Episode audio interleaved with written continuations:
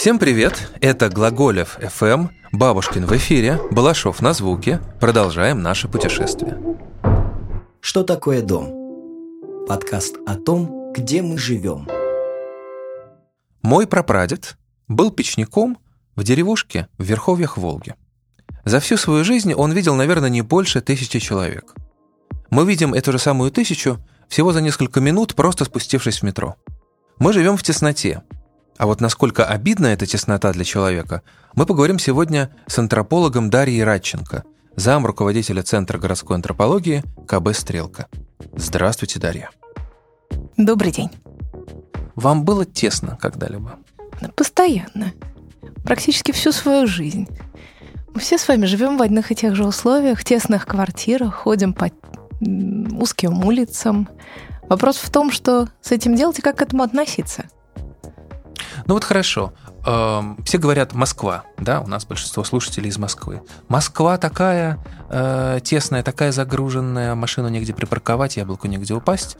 Но вот я, например, смотрел фотографии города Дакка, Бангладеш, это же вообще ужас. Там просто люди на головах друг у друга живут. Теснота же понятие относительное. Остались ли в мире э, города, которые, ну, можно назвать не тесными, просторными?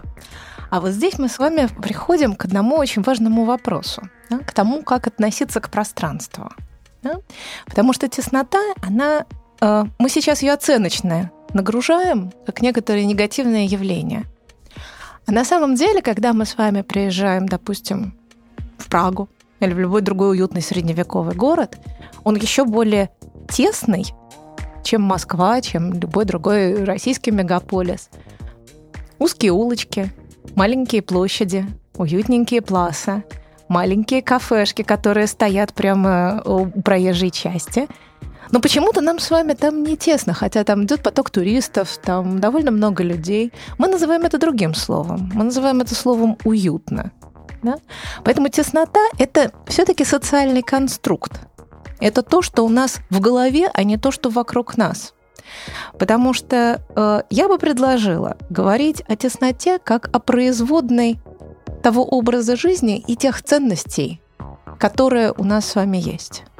Ну, то есть, например, э, какому-нибудь охотнику-индейцу будет тесно в Лосином острове, да, потому что очень уж маленький парк, да? Вы об этом? Э, ну, например, э, давайте возьмем какой-нибудь простой пример – наши с вами квартиры. А, когда стали строить массовое жилье в 60-е годы, а, это жилье подчинялось очень жестким нормативам, потому что задача была построить жилье, рассчитанное на ну, дома, в которых можно поселить большое число людей разом, построить их максимально быстро, максимально дешево. Да, типовое строительство. Что происходит? Архитекторы начинают экономить буквально сантиметры, буквально на всем. У нас с вами снижаются потолки.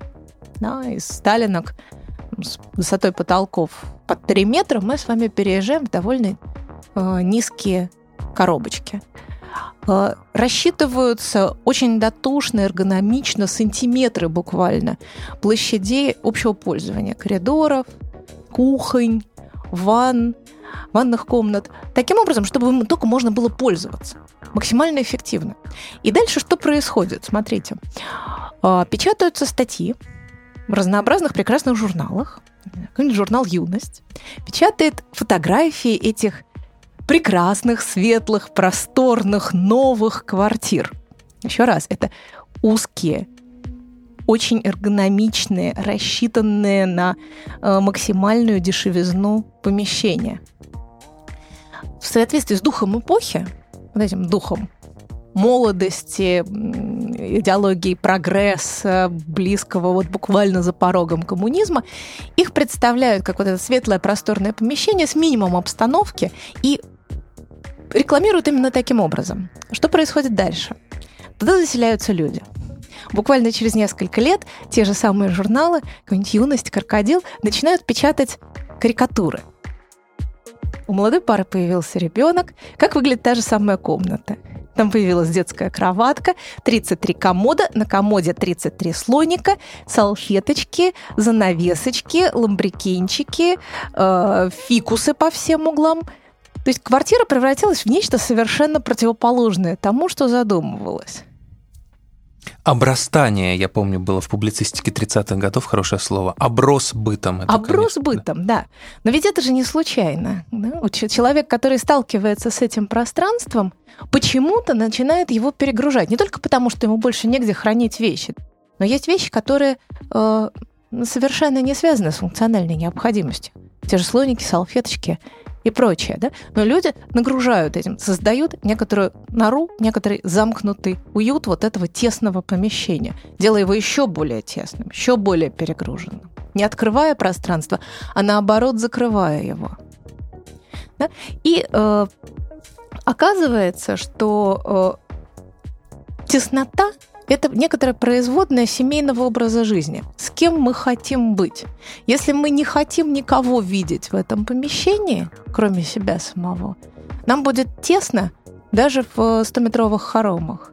Если э, мы хотим постоянно взаимодействовать с членами семьи, да, нам наоборот будет одиноко в небольшой квартирке, э, где никого нет.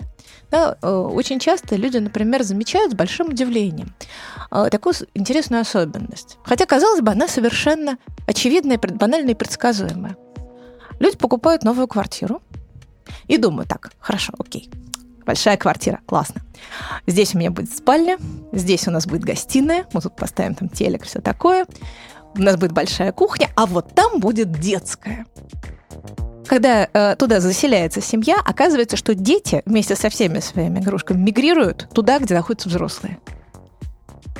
И детская остается пустой. Становится ли в гостиной тесно, когда там собирается вся семья? Отчасти да. Но почему это получилось? Не потому, что у квартиры есть какие-то присущие ей особенности, имманентно, да? а потому что так функционирует семейная жизнь. Ну, давайте вернемся на шаг назад э, к этим просторнейшим квартирам э, в Хрущевках. Я, кстати, вырос в Петербурге в доме типа «Корабль». За пределами Питера, кажется, не знают таких домов, но это тоже массовая застройка. Отличается тем, что там почему-то нет подоконников. Такие длинные, омерзительные окна. Но, тем не менее, я его люблю, это мой дом. Так вот, а, давайте поговорим о людях, которые въехали в эти дома. Я вот, честно говоря, до определенного момента представлял себе деревенский дом таким каким-то большим, тоже просторным строением, пока не оказался в Скансене, в заповеднике, значит, в этнографическом музее под открытым небом, в Витославлицах угу. под Новгородом. И я не увидел палати. Я много раз читал про палати в сказках, я не знал, что палати — это просто нары, э, под потолком избы высотой где-то сантиметров 40, что ли, и вот там вот вся семья в повалку спала. Вот это реальная теснота. Так получается, что люди, переехавшие из таких условий в Хрущевке, ну, они же действительно как-то разрослись в смысле пространства, им действительно стало менее тесно. В деревенском доме может э, зимой, например, даже и там, птица, например, находиться в том же помещении, да, ну или в холодной части дома может находиться такой импровизированный хлеб. Это зависит очень сильно от культурных особенностей да, региона. Но, в принципе, такое бывает. Можно было переехать из бараков, можно было переехать из коммуналок. То есть, конечно, площадь добавляется. Да, после того, как вы живете в 18-метровой комнате. В десятером двухкомнатная квартира отдельная – это, безусловно, царские хоромы. Другое дело, что э, теснота, она тоже очень сильно связана с теми функциями, которые мы приписываем помещению. Вот Посмотрим на деревенский дом. Что там происходит? Откуда, собственно говоря, родилась мудрость про две хозяйки у одной печи, которым, безусловно, там будет тесно. Да? Как люди спасаются в условиях довольно небольшой площадь, общей площади. Да? Например, в том же деревенском доме. А, такой традиционной семье очень четко распределены хозяйственные обязанности. Где кто должен находиться в течение дня. Большуха, хозяйка дома, находится у печи. Невестка находится, не знаю, например, в хлеву, ухаживает за скотиной. А, хозяин дома, его сыновья находятся в поле. Дети, ну, кто чуть постарше, там, от трех лет. Пасут гусей, пасут, не знаю, какую-нибудь тоже скотину, что-то помогают по хозяйству, там, может быть, в огороде, да, и на палатях в течение дня, на самом деле, остаются кто? Совсем э, старые родители, да, старички, Вот. И, ну, может быть, рядом еще висит люлька с ребенком. По сути дела, в течение дня в избе никого нет, потому что у всех дела есть. Да? А, за счет вот этого распределения функций жилое пространство, освоенное пространство, оказывается больше, чем, собственно, дом. Да, потому что в него включается и хлеб, и огород, и поле, и все на свете. Семья собирается только вечером когда уже все ужинают и заваливаются на те самые палати, э, умотанные до такой степени, что уже совершенно все равно в тесноте да не в обеде лучше пусть будет потеплее и поуютнее, да, чем э, где-то еще находиться. Ну, вот, единственное, молодоженов а, отселяли на некоторое время, чтобы они немножко насладились своим браком, отселялись в летнее время в холодную часть избы, ну вот выделяли им отдельный покой. После определенного периода возвращали назад. Вот, поэтому теснота – это те функции, которые мы рассчитываем получить от помещения. Вам тесно, потому что вы не можете, например, заняться спортом. Или вы не можете поставить детский уголок. Или вы не можете, не знаю, сунуть на кухню посудомоечную машину или стиральную машину в ванную. Что Почему мы, собственно, страдаем в этот момент? Потому что нам хочется те функции, которые мы можем получить в общественных пространствах, сделать только у себя дома для себя любимого. Уже не в шаговой доступности, а в доступности вот броска с дивана – так вот броситься с дивана на коврик и там немножечко позаниматься йогой. Собственно, именно на это были рассчитаны, а, например, дома 60-х годов очень сильно. Они предполагали, что человек будет заниматься спортом на стадионах, отдавать белье в прачечную, да? И в идеальном случае, ну, это, конечно, уже не 30-е годы с э, коммунальными вот этими столовыми большими, да, не 20-е годы с э, коммунистической утопией общинной этой жизни, э, жизни коммун, но все равно как бы расчет на то, что особенно молодые люди будут ходить в кафе, да, будут есть в столовых, а готовить дома, ну, ну так уж, ладно уж оставим это пережиток. Да? Оказывается, что, в принципе, все эти функции вполне себе реализуются в общественных пространствах. Да? Но нам тесно, потому что мы их индивидуализируем, мы их забираем к себе на свою территорию. Да? И наоборот, если мы готовы их вынести за пределы своего дома, например, нам гораздо веселее заниматься в спортзале чем у себя дома. Да? Нас мотивирует красивый спортзал, классные тренажеры, э, красивый тренер, с кубиками. Тогда нам совершенно не нужен этот тренажер дома, и мы готовы согласиться на меньшую площадь, потому что домой мы на самом деле приходим, ну, немножко поесть и поспать. Ну, может быть, еще сериальчик посмотреть. Да? Поэтому теснота в жилище оказывается некоторым соотношением между теми функциями, которые мы готовы отдать за пределы квартиры, вынести в общественное пространство и забрать себе, да, если мы хотим чтобы у нас прачечная была на дому, нам требуется под нее место. Как, например, говорят люди, которые покупают квартиры в классе бизнес, бизнес плюс, я хочу, чтобы у меня было отдельное помещение для э, помощницы по хозяйству. Чтобы она там стирала, гладила, шебуршилась. Я ее вообще не видела, не слышала. Комната для прислуги. Комната для прислуги, по сути дела, да, и плюс прачечная, плюс чтобы кухня была максимально изолирована. Ничего этого не видеть и не слышать.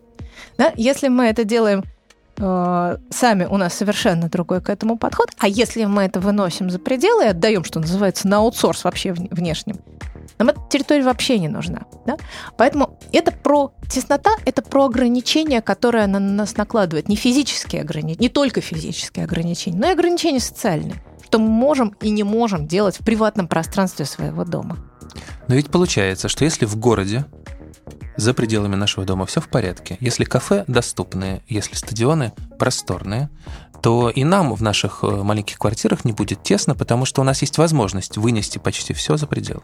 Возможность есть, вопрос есть ли желание. Да?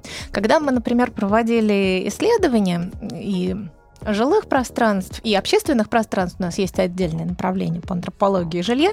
И, собственно, общественным пространством мы занимаемся очень много, потому что ну, это профиль нашей компании. А, выяснилось, и это опять вопрос как бы социальной функции, что молодежь, ну как молодежь, ну может быть до 35 до 40 лет, вполне готова на это.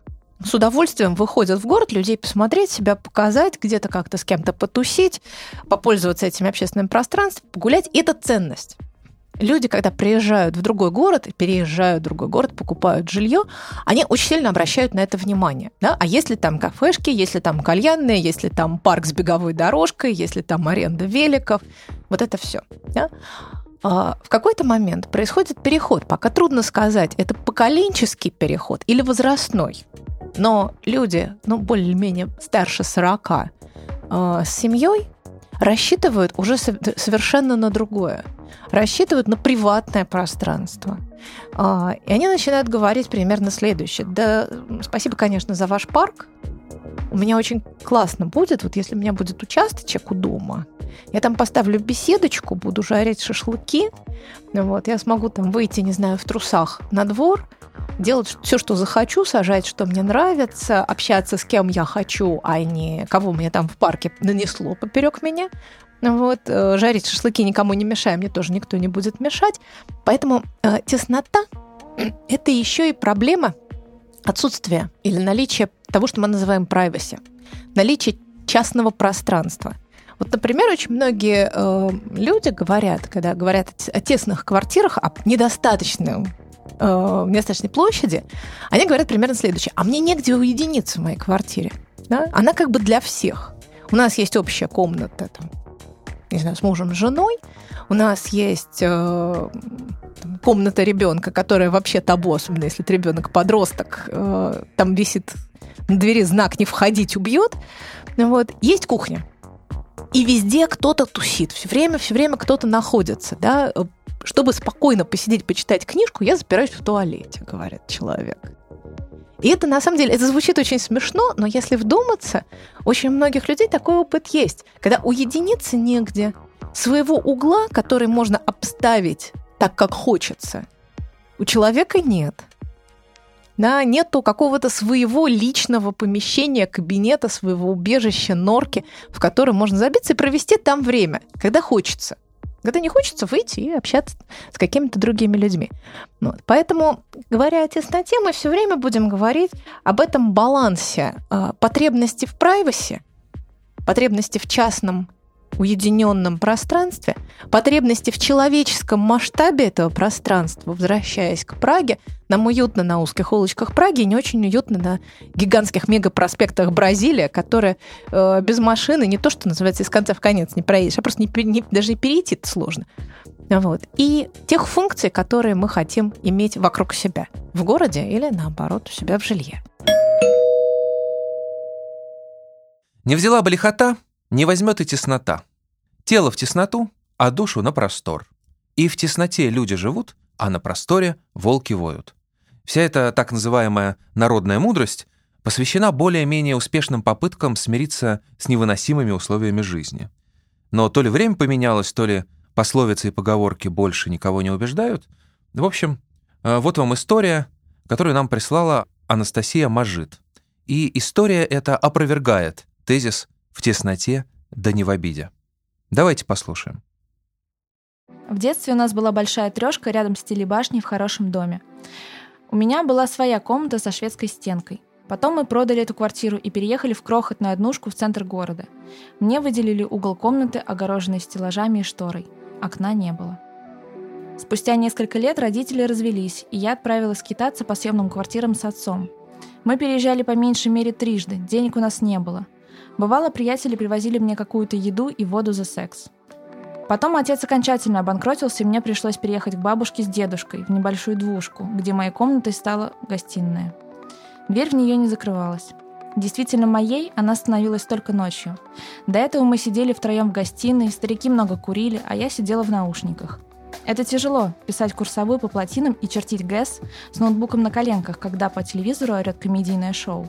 Иногда я срывалась, потом шла мириться. Не приходила домой, избегала контакта, насколько это возможно, когда вас трое в 12-метровой комнате. Меня трясло все время от злости. Я вспоминаю те стрёмные вечера и понимаю, что сейчас, наверное, сил бы на это не хватило. Когда живешь с открытой дверью, когда нет своего шкафа и толком места даже для книг, привычки появляются сами собой. До сих пор все, что есть, я раскладываю по небольшим непрозрачным коробкам с крышками. Ничто не лежит просто так не на своем месте. Все время есть ощущение, что мои вещи могут кому-то мешать. Мой дедушка абсолютно слепой, и ему не нравится натыкаться на всякие вещи. Я понимала, что вся эта жизнь супер ненормальная. Но я хотела закончить университет и могла не есть пару дней, но продолжать учиться, потому что так было надо. Я бесила всех вокруг ради того, чтобы просто закончить учебу и найти приличную работу. И еще я жутко завидовала всем вокруг. До сих пор, если честно, завидую. Я выросла в среде, где почти не было бедных семей. У всех квартиры в центре, машины, дачи, поездки за границу несколько раз в год. И хотя мы сильно и крепко дружим, я несколько лет избегала общения с друзьями, потому что у меня не было денег на тусовку в клубе и даже проезд в метро. Я очень завидовала, меня очень злило, что ничего не могу сделать для того, чтобы все это изменить.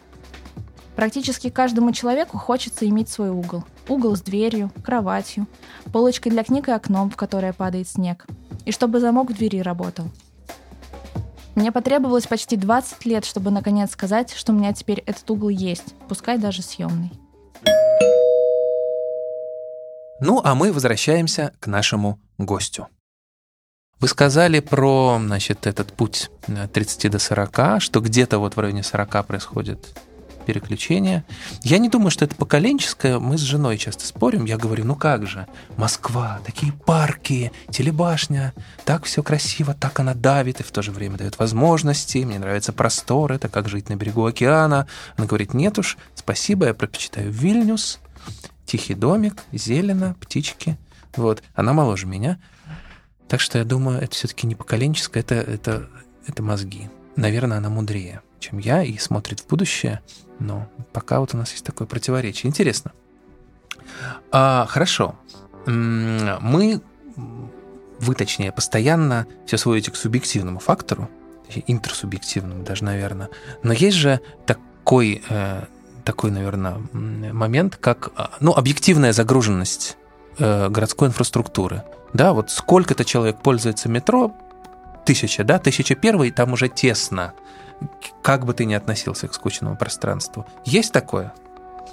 Ну, смотрите, да, я все-таки антрополог, да, а антрополог э, это человек, который интересуется тем, что у людей в головах, а не тем, что вокруг них. Но вообще, да, конечно, безусловно, есть нормативы. Да, насыщенности пространства, доступности определенной площади на человека, да, такие скучные, занудные вещи, с которыми не знаю, временами воюют, от которых воют все архитекторы, потому что хочется что-то сделать, а там, не, не хватает двух сантиметров до норматива, и все, все страшно плачут, бьются головой об стенку, потом находят какое-то смешное решение. Вопрос не в этом. Вопрос в том, что все эти нормативы, они тоже исходят из э, некоторых культурных представлений, из наших представлений о том, что такое теснота, что такое достаточное пространство, что такое гигиена. Вот эти э, строительные нормативы, например, да, это вообще говоря э, продукт такой советской э, медицинской гигиенической э, практики. С чего начинается вообще советское жилье? Давайте так немножко вспомним, вернемся так в 20-е годы на минуточку, посмотрим, что там происходит. А, происходит вот какой, как, как, как раскладывается дискурс. Ребята, при, при капитализме вы жили в тесных, скученных бараках с миазмами, это очень важное слово, а, в духоте, а, с задраенными окнами, в полуподвальных помещениях советская власть дает вам здоровое жилье со светом, воздухом и так далее. Отсюда происходят, например, такие важные гигиенические практики, важные представления о гигиене, как то, что детям нужен воздух. Да? С ребенком надо гулять два раза в день. Помещение с ребенком должно быть открыто окно, он должно проветриваться. Помещение с ребенком нужно мыть пол э, раз в день, и два раза в день делать сухую уборку, гладить детское белье с двух сторон. Да? Это на самом деле э, вот все вот эти истории да, и метраж, в том числе на человека, это продукт вот этого представления о том, что мы с вами переходим из болезненной ситуации, темноты, э, вредоносных миазмов, плохих запахов в стерильное, открытое, чистое пространство социализма. Да? И мы до сих пор на самом деле живем в этой парадигме. Да? Мы по-прежнему э, пытаемся наладить вот этот вот вектор перехода из узкого в широкое, скучного, просторное и так далее. Но любой норматив, еще раз, да, он, завис, он э, очень сильно завязан на то представление о прекрасном, которое у нас есть в голове.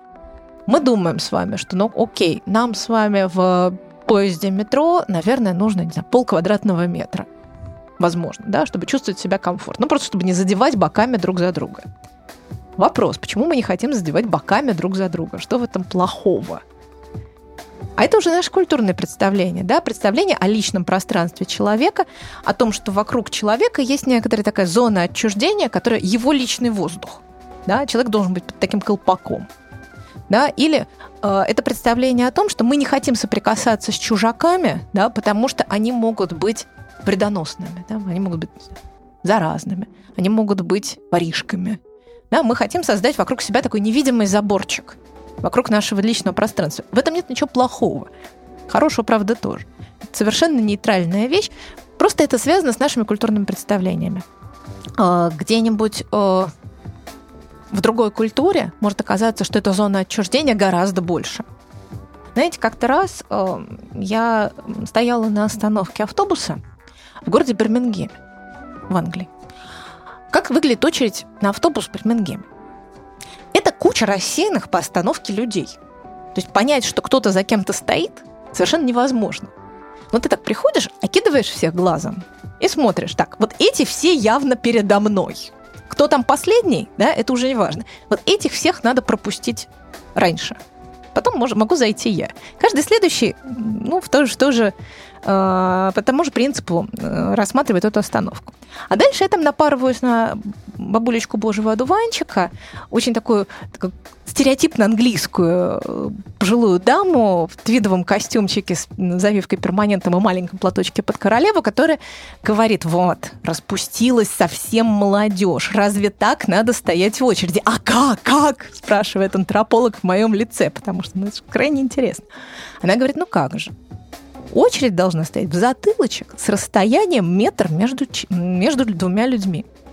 А теперь сравним ее с нашей очередью, советской. Когда мы тоже стоим, конечно, в затылочек, но желательно наваливаясь на спину впереди стоящего, чтобы никто не мог пройти посередине. Вот она разница представлений между э, двумя культурами о допустимом пространстве между людьми. Поэтому э, понятно, что нам может быть более комфортно в свободном пространстве в какой-то момент, но я буду настаивать на том, что это пространство, ну, прежде всего, завязано на то, что у нас в голове. Вы сказали про э, различные типы очередей, и я вспомнил, как для меня травматичен был переезд из Петербурга в Москву. Вообще Москва гораздо лучше для меня во всех отношениях, но вот в метро было тяжело. Почему? А петербуржцы занимают обе стороны эскалатора. Москвичи занимают одну сторону эскалатора, а по другой почему-то прут наверх. И вот сейчас я заметил, последние полгода в метро объявляют, уважаемые москвичи, занимайте, пожалуйста, обе стороны эскалатора. И я, значит, пообщался со своим другом, историком метро, он говорит, что да, действительно, все дело в различных инструкциях. Петербургском, в Ленинградском еще метрополитене было прописано, что пассажиры должны занимать обе стороны. В Московском нет. Людей воспитали Стойте справа, проходите слева. Да, поразительно. Видите, у меня это настолько в мозгах зашито, что я воспроизвожу эту формулу, даже не задумываясь. Да? А потом из этого возникают стереотипы о медленных петербуржцах, которые стоят упорно на эскалаторе, и э, бодрых москвичах, которые прут наверх, невзирая на его длину. Вот Очень видите, забавно. вы все-таки все-таки все сводите в силу вашей профессии к тому, что у, у человека в голове, а я все-таки стараюсь найти внешние источники этого, какие-то инструкции, какие, какое-то насилие власти э, каждодневное, да? Ну, это левацкая тема, конечно. Слушайте, ну власть же тоже люди. У них тоже есть что-то в голове. На самом деле, вот весь этот э, дискурс о здоровой и нездоровой архитектуре, о здоровых и нездоровых общественных пространствах, да, это производная той идеологии, которая тоже ну, не упала на нас с неба. не инопланетяне ее придумали. А, безусловно, любая такая а, инструкция, да, любой норматив, любая идеология пространства, да, она в каком-то таком океанском стиле, она, конечно, насилие.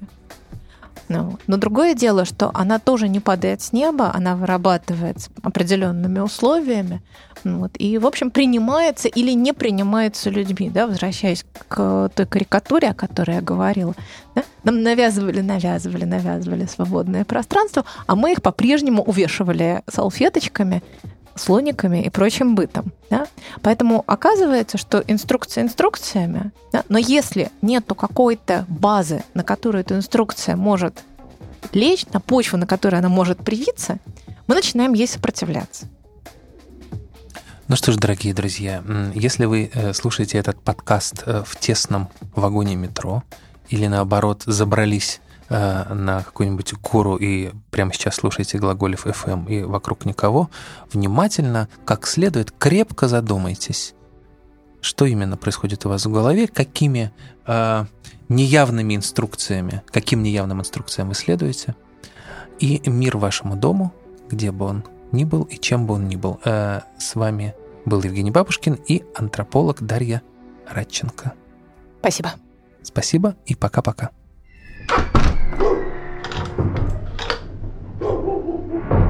Что такое дом? Подкаст о том, где мы живем.